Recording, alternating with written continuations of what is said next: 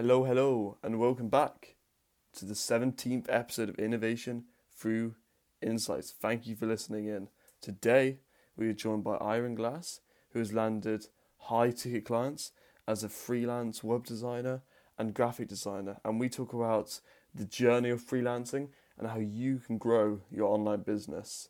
Just before we get into the episode, I have one simple request. If you could drop a follow, whether you are on Apple Music or Spotify, it would be very much appreciated. And anyway, without further ado, let's get into the episode. Enjoy, my friends. Let's go.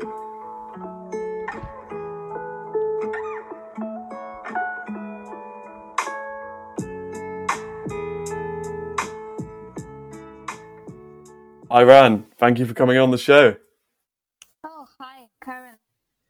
We're happy to be on your podcast.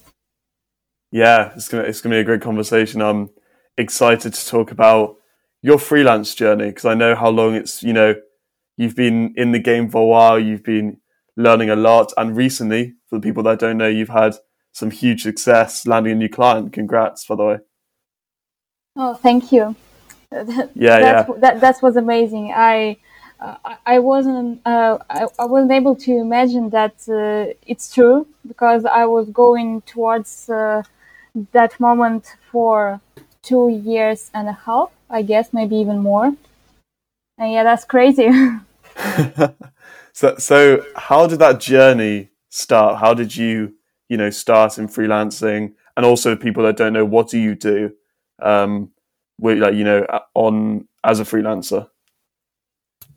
So now I'm doing web design and graphic design for solopreneurs. But when I started, firstly, I think I was thinking about being more of a developer, like a front-end developer or even a full-stack developer. But there was a lot of confusion at that time because actually I just didn't know what I do. And so how did I start my journey? I was working in an office as a content creator. Actually, I was writing educational content for Princeton Education for their chemistry curriculum. And that job was awful, and I hated it. And I was out of energy. And one day, without any notifications or stuff like that, they just fired me. Wow.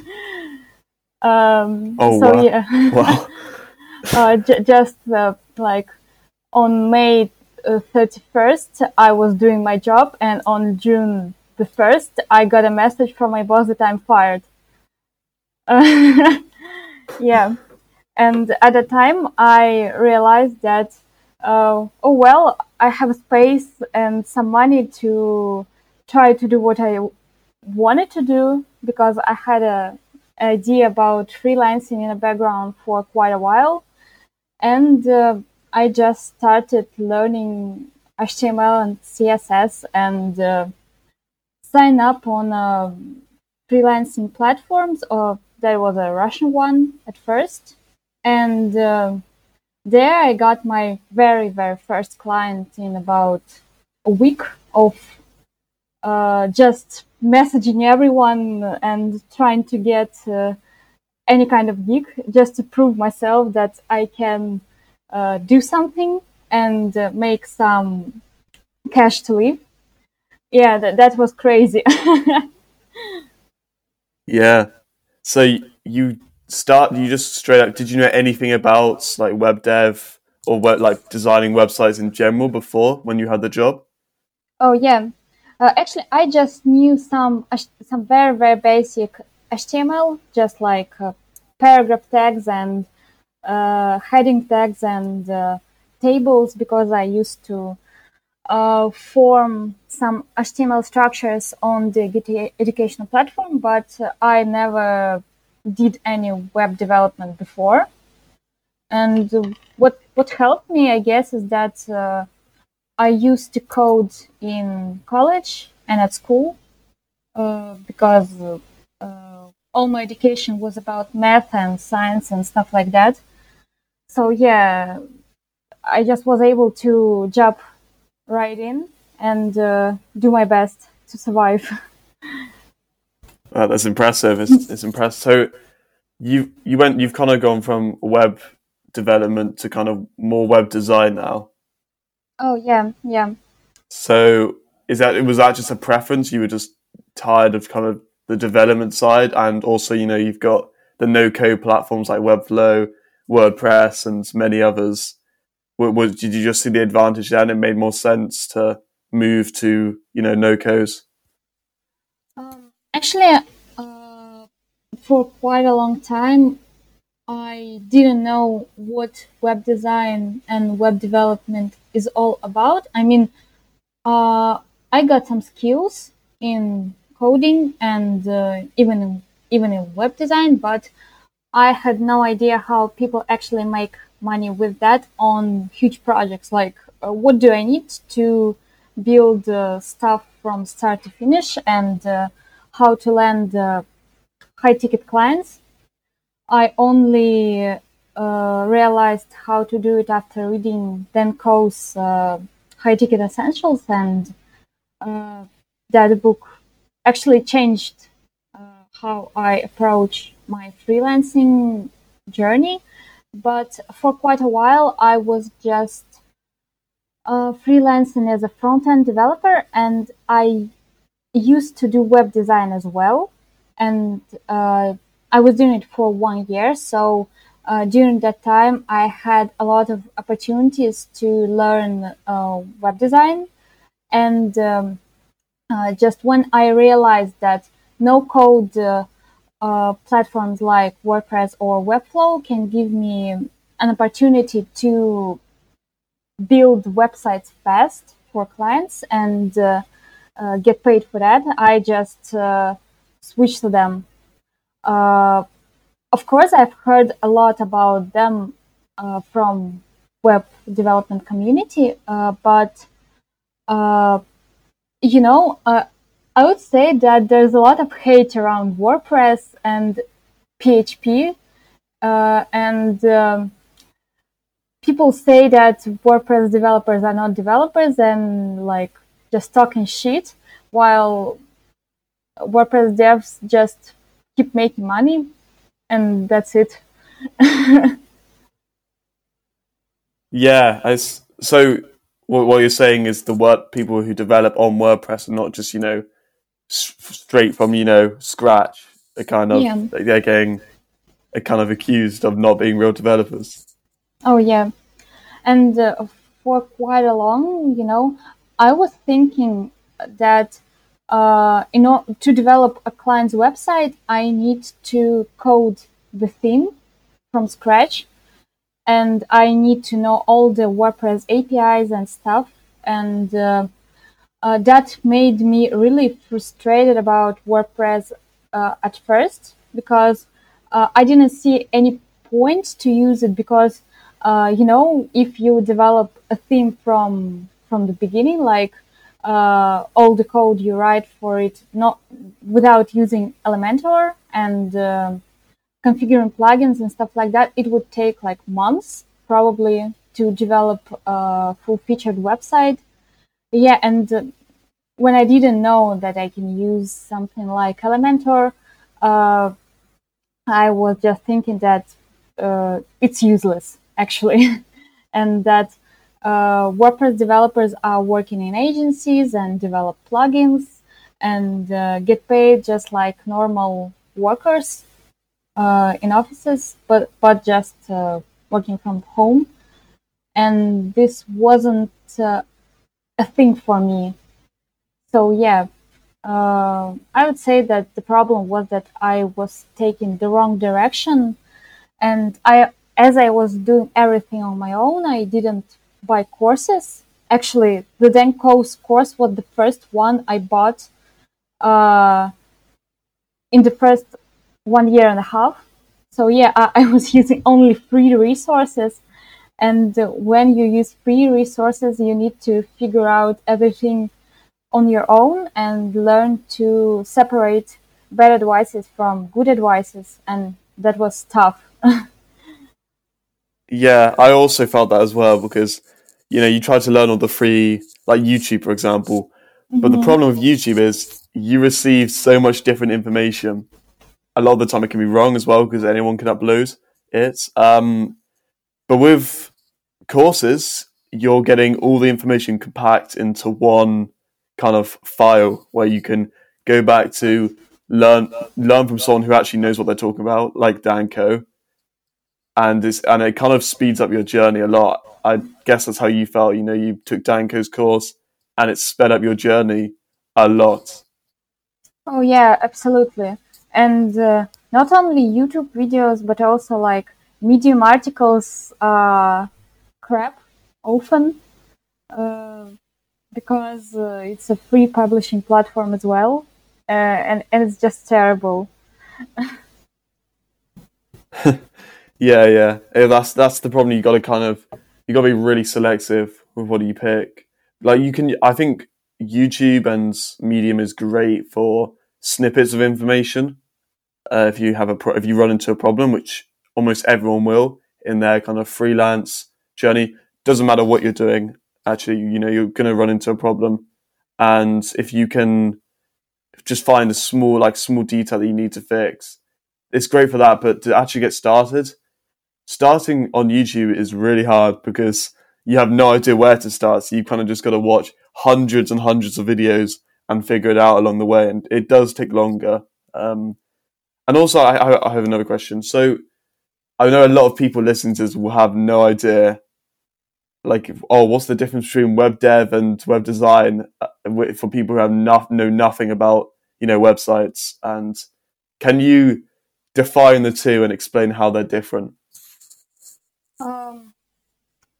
Actually, you know, I think if any dev would listen your podcast, he would say that I'm talking shit because nobody knows what's the difference, to be honest. There's a lot of point of views in this regard. So some people say that web developer is a guy who actually uses frameworks like front-end framework, back-end framework, and build web apps, and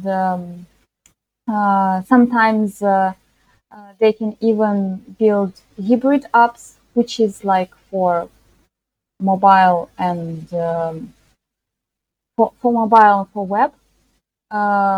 something like progressive web app, I mean, stuff like that. But sometimes people say that web developer is just a guy who make websites. And in this regard, I would say that web designer and web developer is almost the same person. But you can be a web designer without knowing how to code, because you can use platforms like Webflow or WordPress. But to call yourself a web developer, you definitely need to know HTML, CSS, JavaScript, maybe another backend language, but it's not mandatory now because JavaScript can be used for backend. And sometimes it's just like how you frame it. So I could frame myself as a web developer and approach clients saying that, oh, hi, I'm a web developer, and I can build a website for you. But I think when you talk to clients who can buy a website from you, or even like website plus some upsells, it's better to position yourself as a web designer, because web designer have more responsibility about layout, conversions, and stuff like that. I don't think a web developer should know much about it. And most of times they develop pretty unusable websites because they don't know web design and how human psychology works and psychology, and they don't know about user experience. But a web designer usually knows about it and knows how to make things work in the regards of user. So yeah. Yeah. A bit long answer, and I'm not sure if it's still clear for anyone who listened to me, but this is just my opinion on how I see it. No, I definitely got that. It makes sense that, you know, because a lot of web developers were working on coding, right? And they may not lose the design. A lot of websites is psychology. You know, you have to have the layout, the color psychologies, everything that makes a website appealing for someone to actually go on and stay on. You know, you can write all these great lines of code, which is important, but if you don't have the design feature, you're just not going to attract anyone to your website, right? Oh, yeah. And you know, one more problem I would say with web developers who don't know web design is that they are overcomplicating everything when it comes to visual language. Like, you know, most of working websites like landing pages of Twitter creators, they're very simple, like the header, call to action, and a story, and testimonials, and another button, right? Just, it's very simple most of times. And even full-featured websites, they can still be very simple. And simplicity makes it usable. But web developers like to do some crazy animations and crazy layouts that become unusable at all. And I saw a lot of developers' websites, like their portfolio websites, where like to see the projects of the person, you need to click like 8 buttons, go deep inside the menu, and watch all the animations. But actually, what like employer wanna do is to see projects, and if a person is a good fit. And I think that's what's differentiates web developer from web designer, because web designer know that a good web designer wouldn't take important information far away from the user.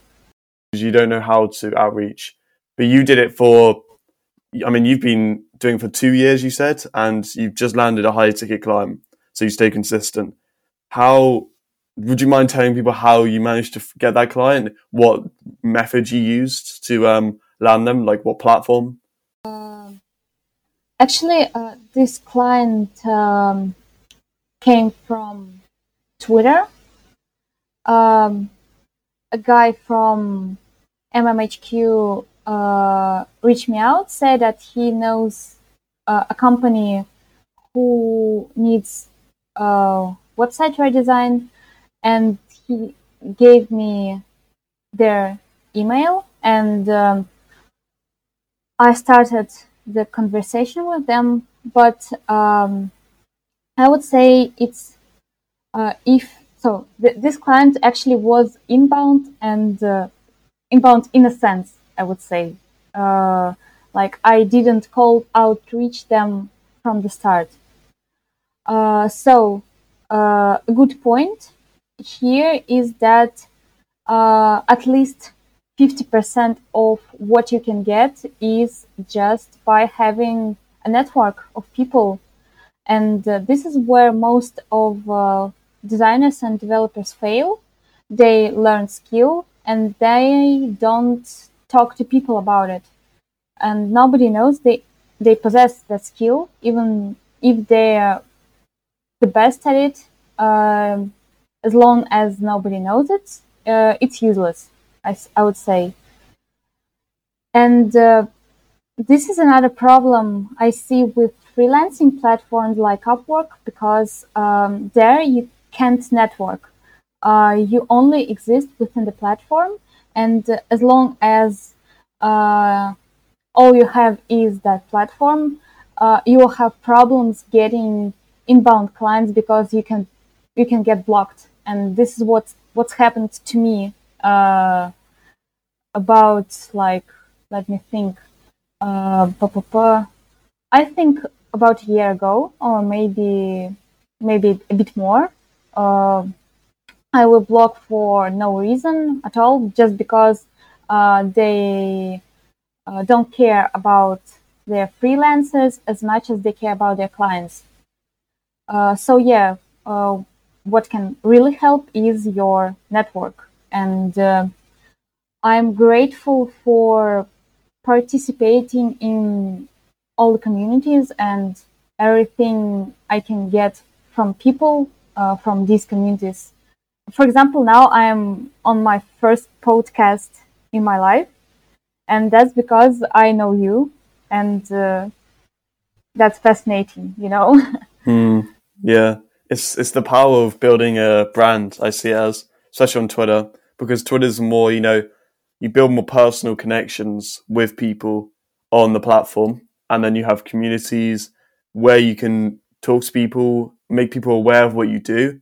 I mean, your whole brand is web design, right? So people know you as the web designer. As you grow your brand, people are going to come to you because they know that you're the web designer, you're the person to go to. And that's also powerful about building a brand. It will get to a point where you'll get clients without even trying, because people will come to you, like, inbound. And that's such a powerful concept. And like you said, I think so many people miss out on that because, you know, they're going on Upwork, and where you can't really build a platform, you can't really build an audience very easily. Like Twitter, anyone can start a Twitter account, anyone can, you know, talk about what they know, what they do, and it's really powerful. And I remember when I first spoke to you on you weren't really on money. I mean, there's almost different sides of Twitter, and I think you were more on the, like, web development side, and you kind of came over to money Twitter. And has that helped you a lot with, you know, learning outreach, learning how to build connections with people, learning, you know, I mean, landing a client in MMHQ, which is amazing, actually, that you landed them from that community, which is, yeah, awesome. Yeah. And, you know, actually, why I decided to switch to my Twitter. I mean, I still sometimes communicate to people on tech Twitter, because some of the big accounts are great and I love their content. But the thing is that I listened to Dan's and AOP's podcast. It was quite long, but AOP said that when something is easy for you, and when stuff just goes naturally, it means that you are doing something right. And it really made me think that my growth on tech Twitter just stopped because I wasn't coding much. I was focused on web design and client outreach. And I just realized, like, holy shit, why do I do stuff that is not emotionally rewarding for me? And I decided to, like, spread my connections, give myself an ability to connect with more people. And that's what actually made it. And I would say that I'll continue to grow in multiple directions on Twitter because I can say that sometimes I'm not 100% vibe with tech Twitter's approach because of a lot of talks about getting a job, and this is not what's interesting for me. So yeah, and your question was about the overall process of getting that client, right? Yeah, how you managed to, I guess it was kind of the outreach kind of method, because that's so huge in showing the client, you know, their pain points and that you have what they need, right? How did you approach that?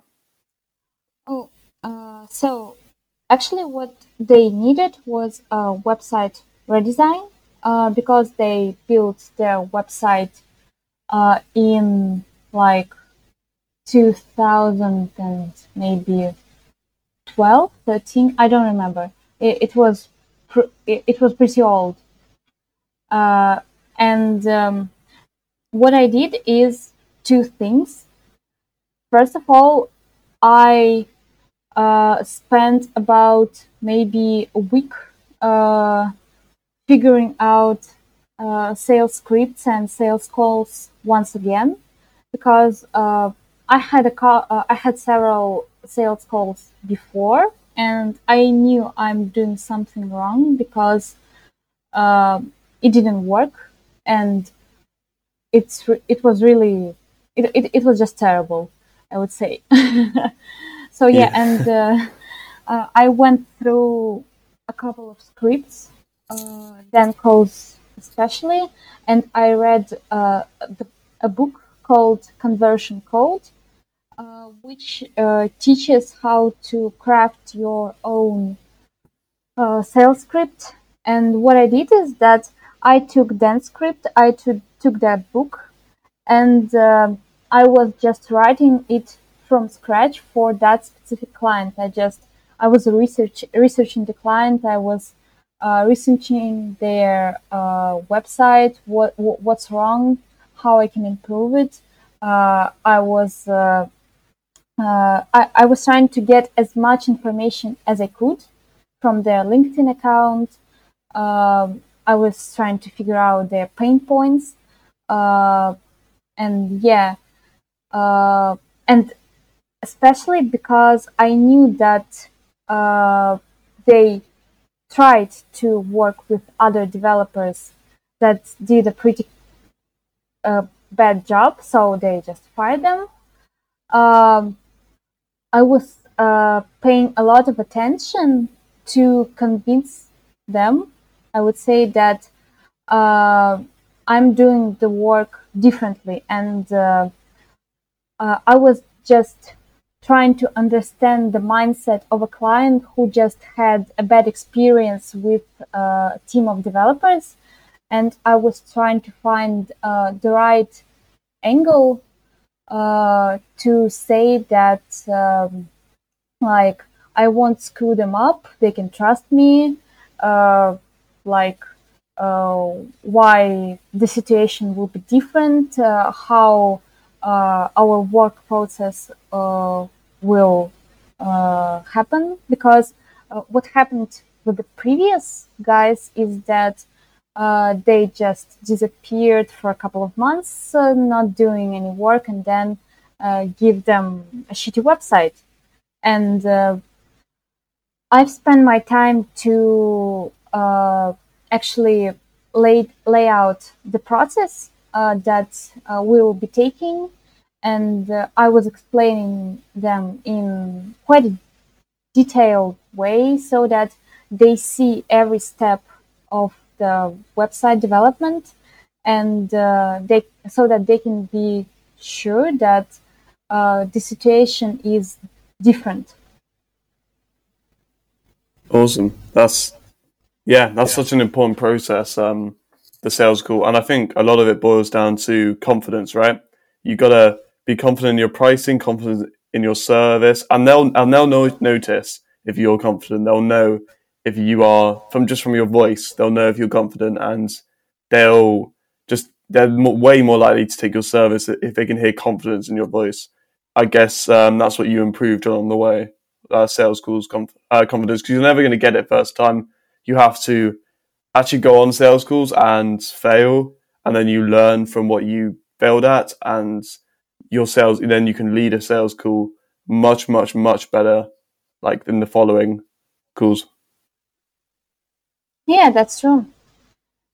The only problem with sales calls, I think, is that when you learn it on your own by trials and errors, sometimes it's quite hard to find what actually went wrong, because, you know, you got only one chance to try with one client, and then you need to outreach more clients and talk, just try again. And if you fail and fail, sometimes you just cannot understand what's actually wrong. And that's a trick with sales calls, I think. Right. And what I found with sales calls is you actually don't want to make it a sales call. You want to, you kind of want to just show that you want to, you're providing this value in exchange for money and you want to help them and you know you can help them. And I think if you prove that to a point where they understand it, because I mean, quite a lot of the time it's going to be hard for them to understand it because they might not know anything about web design, SEO, whatever you're offering. They're going to be, you know, it's not going to make sense to them. So you need to picture their future clearly with what you're offering them. And it's very likely you've landed the client. I see it as.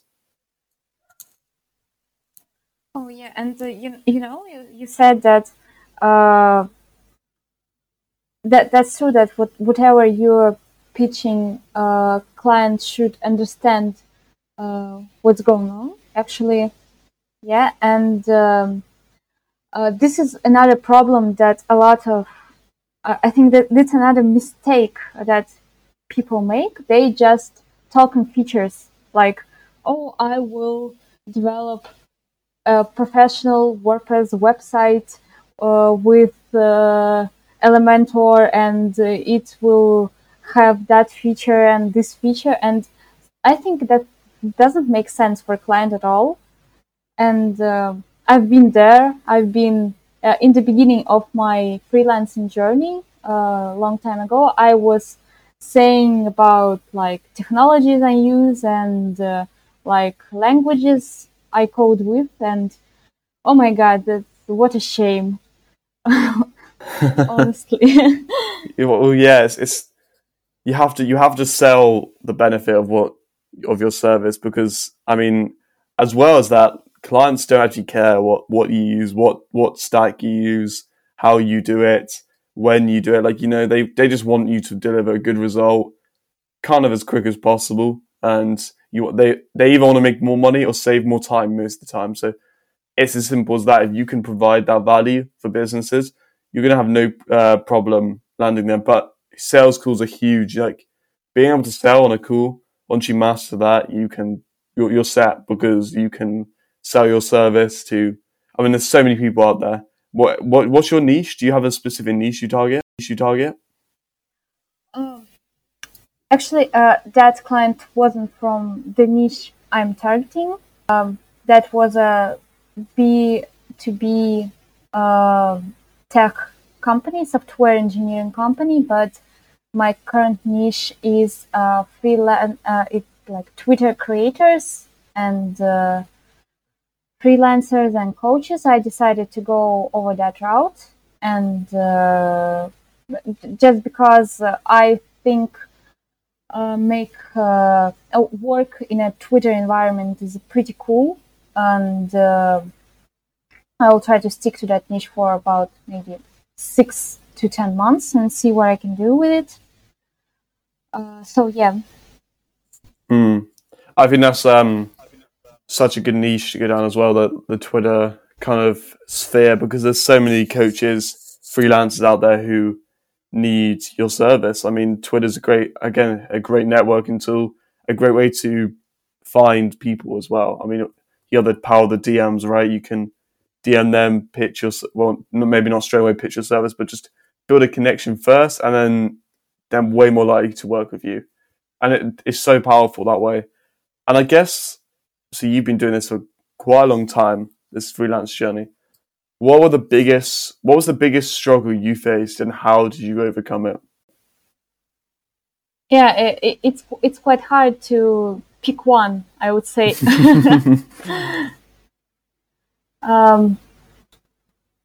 I would say that as a web developer and web designer, my biggest, I mean, as a freelance web developer and web designer, my biggest mistake was that I had no idea what the fuck offer is. Offer. Yeah. Right. So I guess that comes down to learning. You learn the skill, but you had no idea how to offer it to clients. You were like, well, what does that mean? How do I compile everything I know into an offer that actually makes people, you know, want it, you know?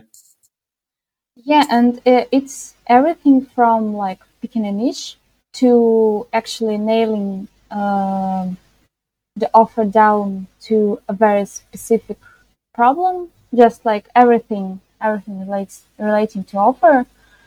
And the first and maybe the hardest thing is actually picking the right niche, because there's a lot of confusing information about what niche you can actually pursue. And I saw lots of advices like, oh, well, try local businesses, try restaurants, try, I don't know, fitness trainers in your area, stuff like that. And I tried lots of niches before I eventually settled down. And I would say that even before I realized what the actual niche is, I was struggling to understand what's the difference between a niche for a web developer and a niche for web design services and websites, because there are two types of developers. I would say the ones who say that their niche is front-end development, or they're stuck, and others say that their niche is like a specific tribe they serve as, I don't know, as coaches, let's say, yes. Mm. And for quite a long time, I was thinking that my niche is front-end development. And it took me a year of freelancing in an agency. I was actually like a almost full-time freelancer for agency. It's like when they have multiple projects to maintain, to build, and I'm not sitting in the office or anything like that, but I am working with them almost full-time, and I was billed by hour, and I was thinking that this is my niche, and it was terrible because it took a lot of time to realize that I am wasting my potential, I'm wasting my money, and I'm wasting my time, because I wasn't able to grow when I was working in that agency. Because, first of all, when you have an hourly billing, you can't raise your prices at all. You can just increase it by like 10% once in a while, and chances are you won't get anything at all for that. And yeah, I was confused by the information around all that, what's the niche is, and what does it mean to serve a specific tribe, I would say. And I guess you were also stuck in that kind of, you know, getting paid by the hour, which, you know, I'm guessing right now you want to be paid on the value you deliver, not hourly, because, you know, if you get stuck in that kind of loophole, you can never really scale that much right? You want to be working on the value you deliver. So you deliver a great project, clients pay you, but not hourly, because that's hard to scale, which I think many people get stuck in. I mean, most people get stuck in. Oh yeah, and actually, I think hourly billing is very harmful for projects, because you don't have any motivation to finish it faster, and you're not motivated to use the right tools, use your time wisely, because, like, what's the point? You are working as an employee, and this is like kind of mental thing, I would say. Not only, the scalability problem, but the motivational, it's demotivating as well. And I think clients, I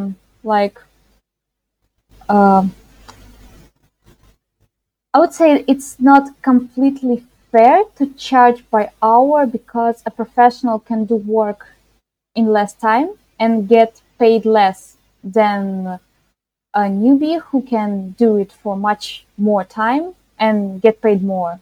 And that's the problem. Yeah, that's true. And it's not, then you just kind of become, in a way, a kind of slave to, just working.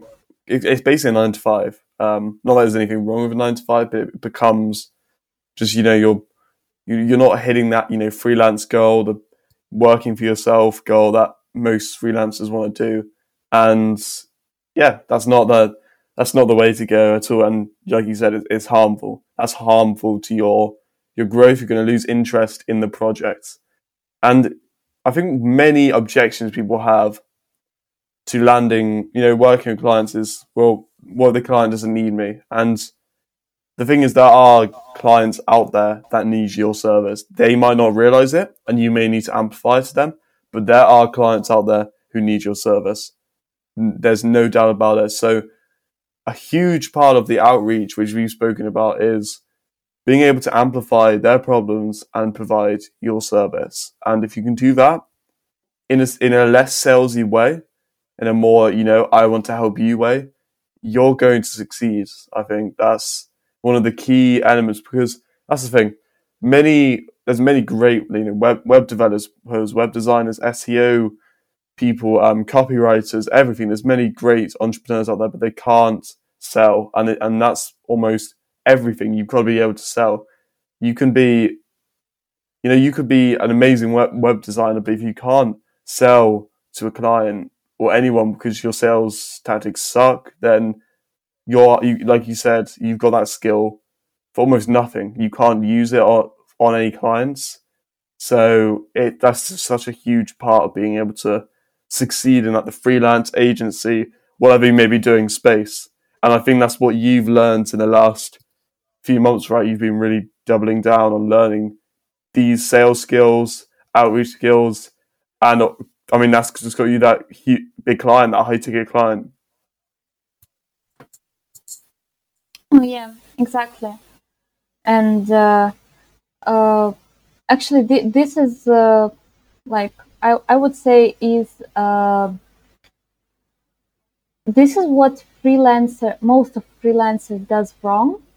Those who are just getting started is that they think these sales skills are something unrelated to what they should learn.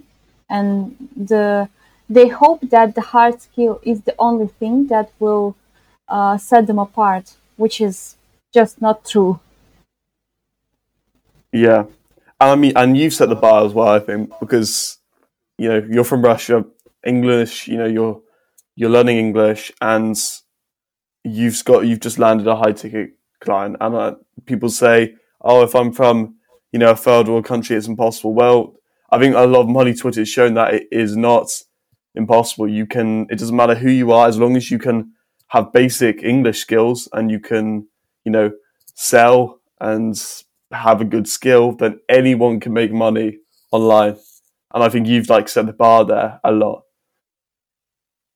Oh yeah, and I would say that it's really a tough objection to overcome, because for quite a while I was thinking that as long as I'm from Russia, I can't land international clients because like, why would they hire me? I can't write copy on their website. Who needs a website without copy? I know it's pretty dumb because clients provide copy for their website. But yeah, that was kind of my objection. I wasn't able to realize that it's not important. And I wish more people can understand that and work with whoever they want. Yeah, it's anyone can do it, as we said. Anyone, if you have, like you said, the English skills, anyone can learn. I mean, we've seen so many people on Money Twitter. One I can think of, J.K. Molina. There's a dozen other people as well who, you know, started at a disadvantage, many would say, but, you know, took it upon themselves to learn these skills, high-quality skills, and now, again, clients and work themselves, and that's powerful. And how have you found, I mean, you joined Money Twitter, I guess, really, you joined a few months ago, you kind of jumped on and started meeting people there, and has that been a huge driving factor in your sales and, you know, being able to communicate and outreach? Because that's a lot of what Money Twitter is, you know, amplifying your skill to clients and learning skills as well, which you already had. But, you know, you how has that helped you in, you know, landing clients? You mean your question is about whether Money Twitter influenced my like learning journey? It was almost actually, has Money Twitter kind of influenced a different direction in your journey? You know, you talk about you took Danko's course that helped you with your sales scripts.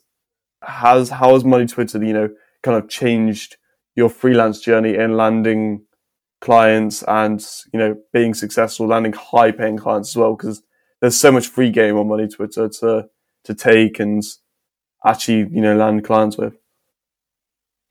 Oh yeah, I think Money Twitter made me realize that all doors are open and I can just do whatever fuck I want, and nobody can say me nothing about that.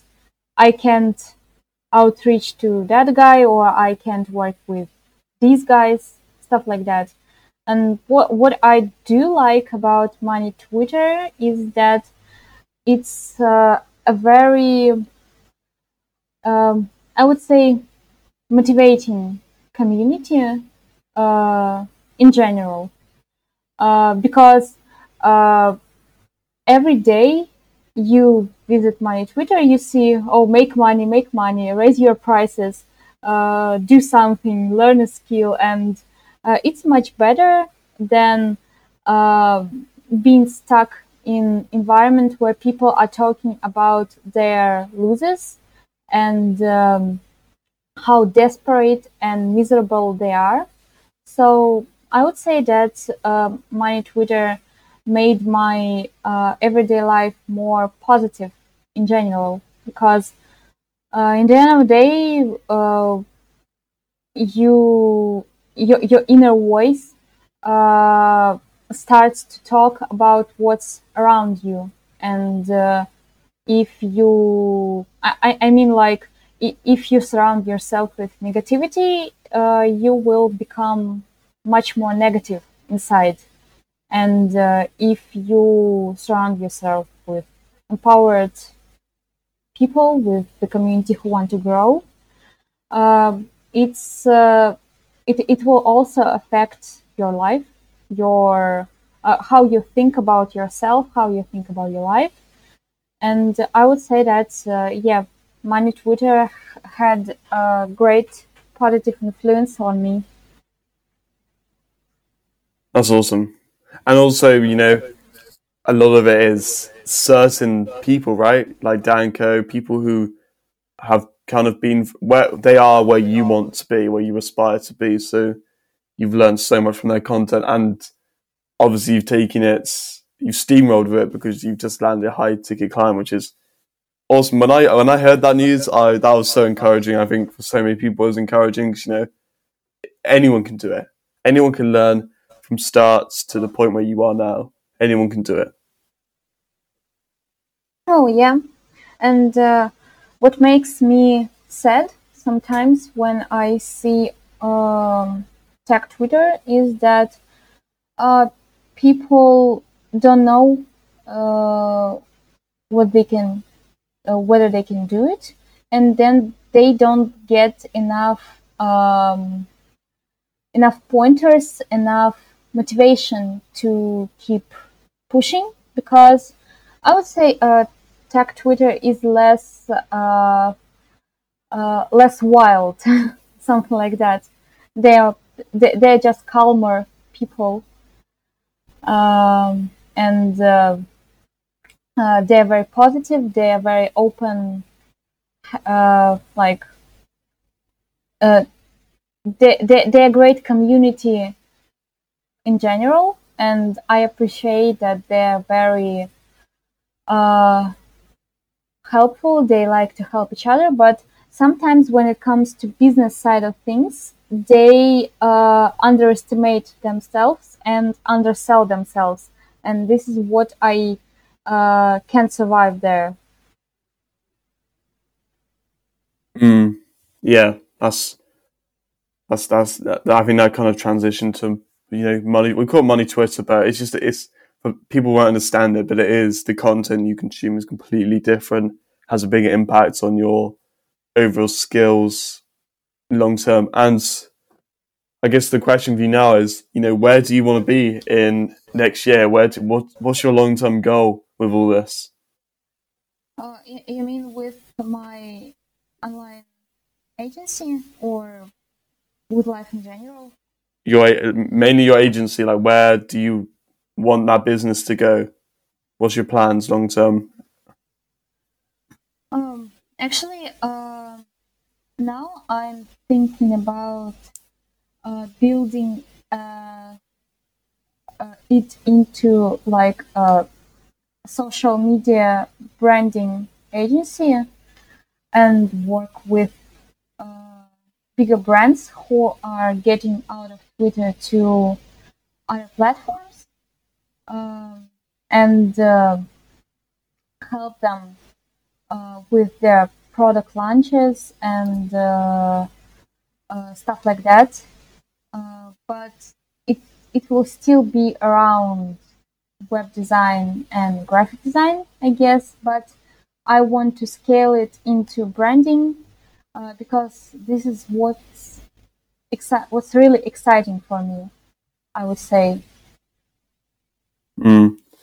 Like we said, building a personal brand is the future. So anyone who isn't doing that should do that.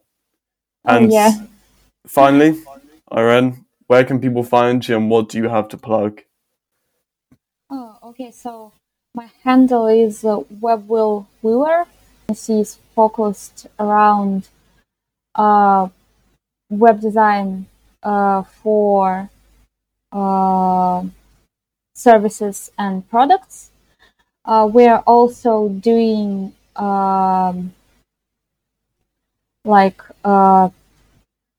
social media branding. We're doing banners, profile pics, and also offering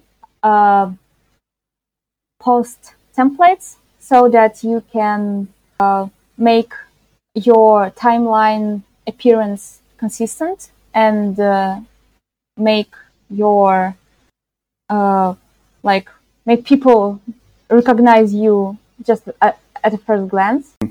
Amazing. Thank you for coming on. Enjoy, everyone. And Aaron, thank you for coming on. This is awesome. And see you next time, guys. Oh, thank you.